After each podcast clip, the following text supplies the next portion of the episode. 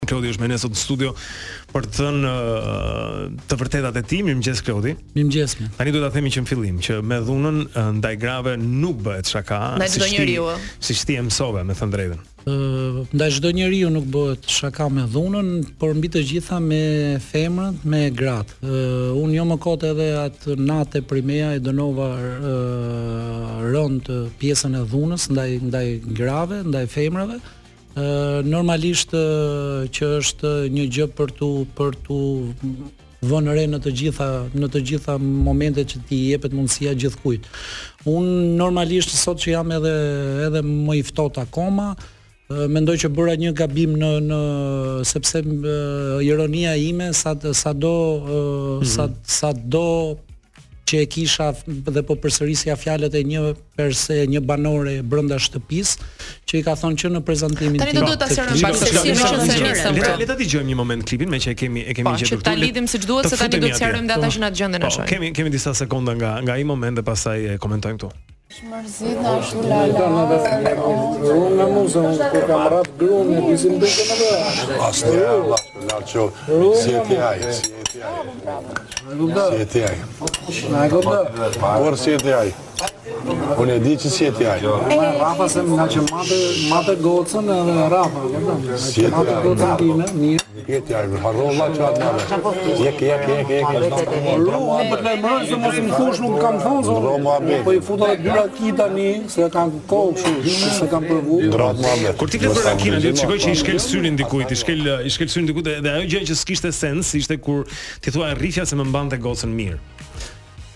Po kjo, kjo, kjo është edhe ironia brenda pjesës, sigurisht që un edhe një herë tjetër në meqë kam dhe mundësinë sot këtu i kërkoj ndjesë të gjithëve por thjesht për sepse sado pak nuk mund të bëhet ironi me dhunën, thjesht kjo është pjesa. Klodi, tani si ka nisur.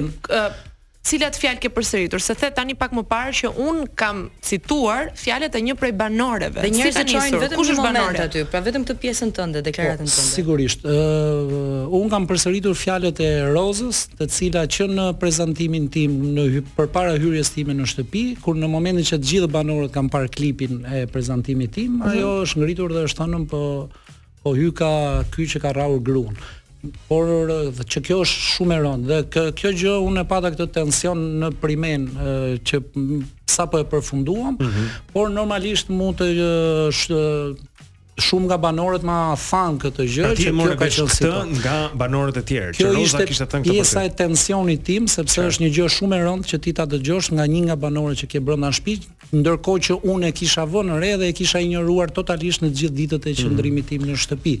Ajo që duhet të them unë që të jem konciz dhe i saktë është që në marrë, sigurisht unë kam patur shumë dhimbje mbas divorcit tim me ish gruan time, por në të gjitha momentet unë e vlerësoj atë maksimalisht sepse është nëna e e vajzës time Edhe kam një super respekt pavarësisht se si ne na shkoi pjesa e divorcit, por sot në këto momente un kam një respekt maksimal për të sepse ka bërë gjithçka për jetën e e vajzës tonë dhe kjo ka qenë edhe një pjesë e asaj ironie aty që si se si mund e mund që të të dhunoj nënën e vajzës time. Mm -hmm. Kjo gjë është shumë lehtë e E vërtetueshme sepse realisht um dhe kjo ishte një nga motivet e hyrjes time në Big Brother VIP Albania se dhe, dhe nuk kam hyrë për të fituar 100 mijërshin e çmimit, por kam hyrë që të të gjithë të shikonin se kush është Klodi në të vërtetë. Mm -hmm sepse unë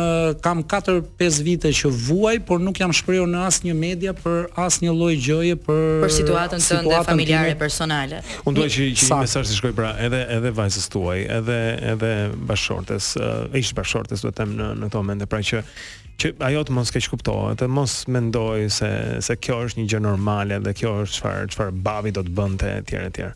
Ta kuptojë pra që babi, babi donte të bënte një shaka budallaqe, duhet ta them. Sepse kështu rezultoi, por situatat brenda asaj shtëpie në çdo moment je në një presion dhe në një tension. Por unë fatmirësisht shumë shpejt hyra brenda në të gjithçka brenda asaj shtëpie dhe po bëja edhe lojën time, por realisht kjo ishte një nga shakatë e cila pavarësisht tensionit e gjithçkaje që aty nuk duhet të të, të paktën me atë fjalë ironie nuk duhet të kishte ndodhur. Mm -hmm. Por re pre e provokimeve mund të themi.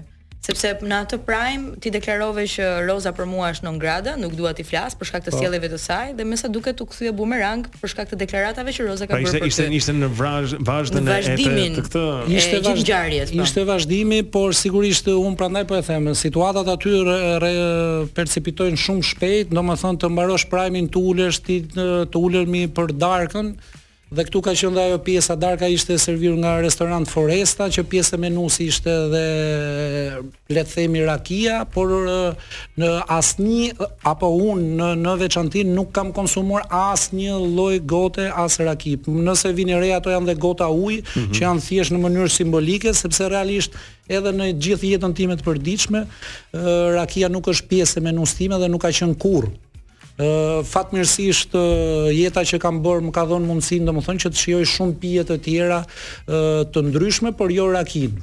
Kjo është e gjithë ajo. Aty ishte thjesht batuta që të gjithë e kuptoj të penalizojnë mm, apo ironinë që të gjithë mund ta bëjnë në një mm -hmm. në një moment për t'i dhënë një përgjigje indirekte personit e cila ndoshta bën rolin e, e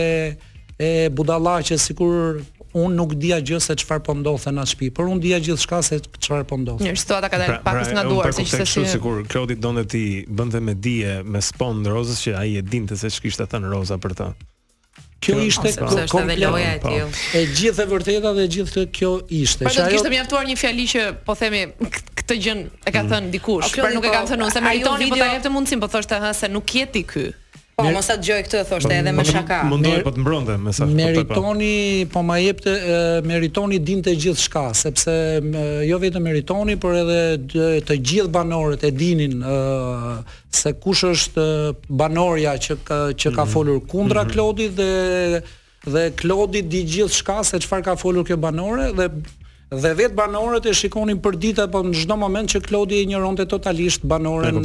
Megjithatë, pavarësisht të gjithave, do doja të thosha që mendoj që vendimi i Big Brotherit është është i drejtë. Je dakord ti? E kuptoj që të dhemb, Por ai je dakord mendon që është një vendim i drejtë? Unë thashë që në nisje që të mos e ripërsëris tani, i kërkoj ndjesë dhe e kuptoj fare mirë gabimin në në tekst sepse nuk mund të ironizosh me fjalën dhunë. Shqetësim shumë i madh në shoqërinë tonë prandaj.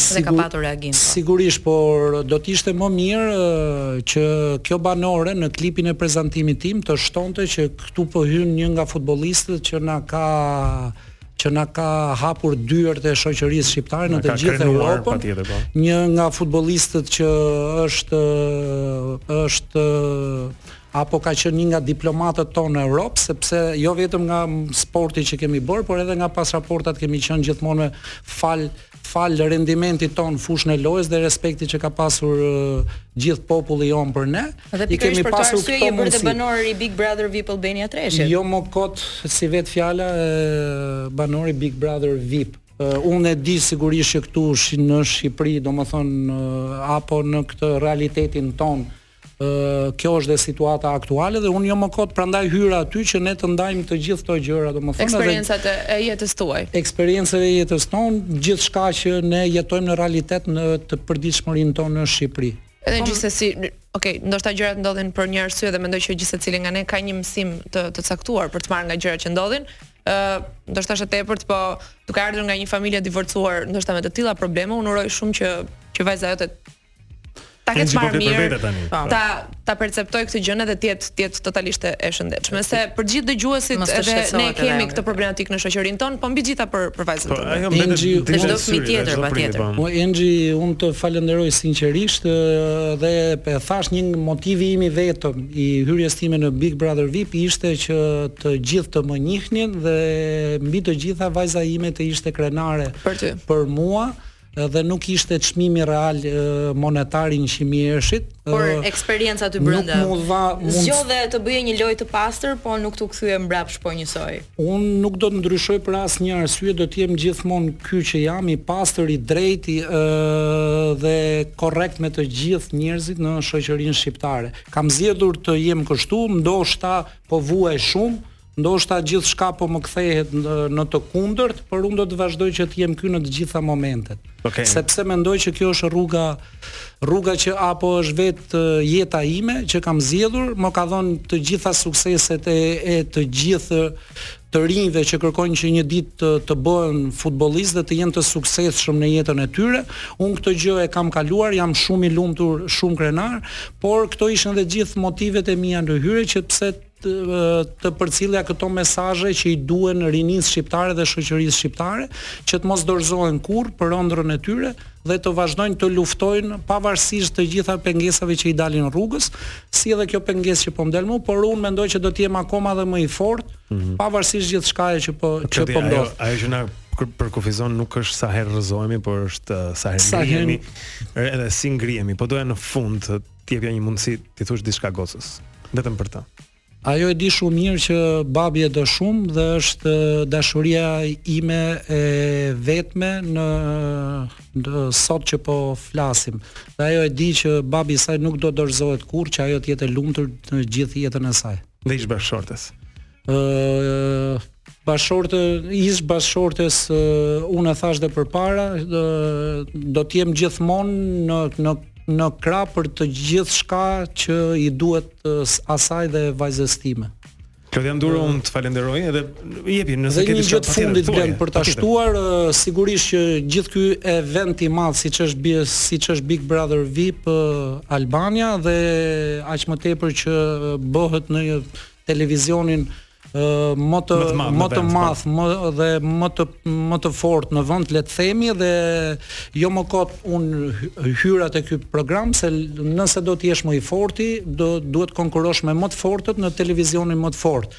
Por nga topi të gjithë portalet edhe të gjitha unë mendoj që duhet t'i bëjnë një falënderim Top Channel sepse për ato klikime dhe për këto gjëra ato për të fituar disa pjesë monetare përdorin dhe këto Absolutisht. Është kjo është një realitet i vërtetë po. Të pa do të thosha, ngjarja ka ndodhur, por që janë të lehtësisht të vërtetueshme që janë të pavërteta.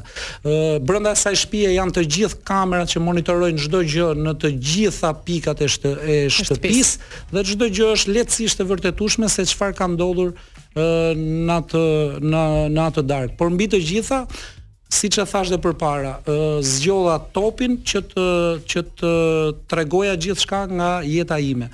Për pjesën e divorcit tim, ë unë nuk kam bërë asnjë ditë burg, sepse nuk kam qenë i dënuar, por ka normalisht që kur ndodh një divorc, ë një urdhër për të ruajtur këtë dhunë ndaj grave, normalisht që gjithkush nga femrat mund të marrë një urdhër mbrojtje, por ndërkohë që unë kam pasur dhe biznes për të shkuar dhe për të parë hapat e, e biznesit dhe realisht në atë ngjarje që ka ndodhur, ne kemi qenë në kohë pandemie kur nuk lejoheshim të dilim nga shtëpia, domethënë ishin disa thyerje të rregullores të asaj kohe, le të themi, të cilat u vërtetuan lehtësisht, Dhe unë nuk kam vuajtur asnjë ditë burg. Mm -hmm. Të kanë shpifur, nuk e kisha lexuar dhe, po kanë thënë portalet po thua tash që kanë kanë trilluar mbi mbi këtë. Un prandaj e thashë Blend, nuk kisha folur kurrë dhe nuk isha marrë kurrë që t'i ktheja përgjigje të gjitha abuzimeve pra, po që Pra flitet për një urdhër mbrojtje në në momentin e po që ka marrë ish bashkëshortja juaj edhe ju edhe në momentin që keni hyrë në shtëpi atë natë gjatë prajmit, ju as nuk e keni mohuar as pohuar, pra ju keni vendosur të mos flisni dhe po flisni tani, i bie.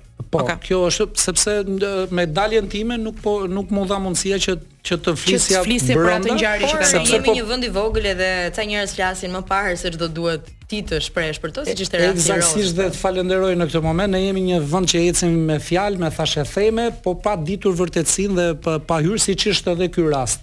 Nëse ajo e di që unë paska rrahur bashkëshorten, ku ka qenë Rozi kur unë e kam rrahur bashkëshorten dhe me çfarë sysh e ka parë ajo këtë gjë.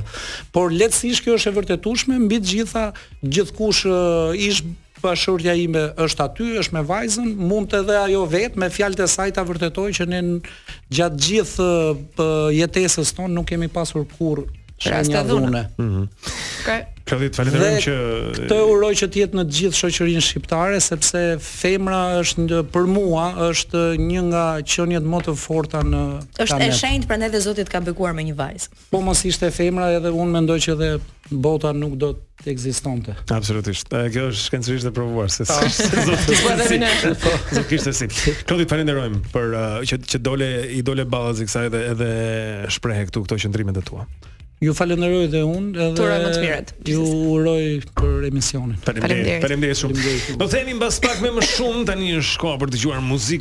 këtu në Wake Up. Mirëmëngjesi të gjithëve. Ora është 8:49 minuta. Kjo është Dawn Penn, You Don't Love Me.